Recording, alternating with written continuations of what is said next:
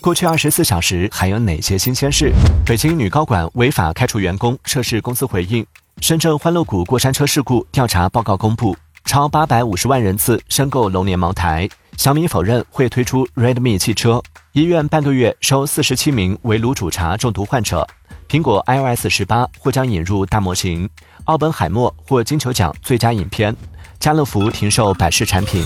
现在登录喜马拉雅、苹果播客、小宇宙，搜索订阅《往事头条》畅听版，解锁每日新鲜事，听资讯更畅快，尽在《往事头条》畅听版。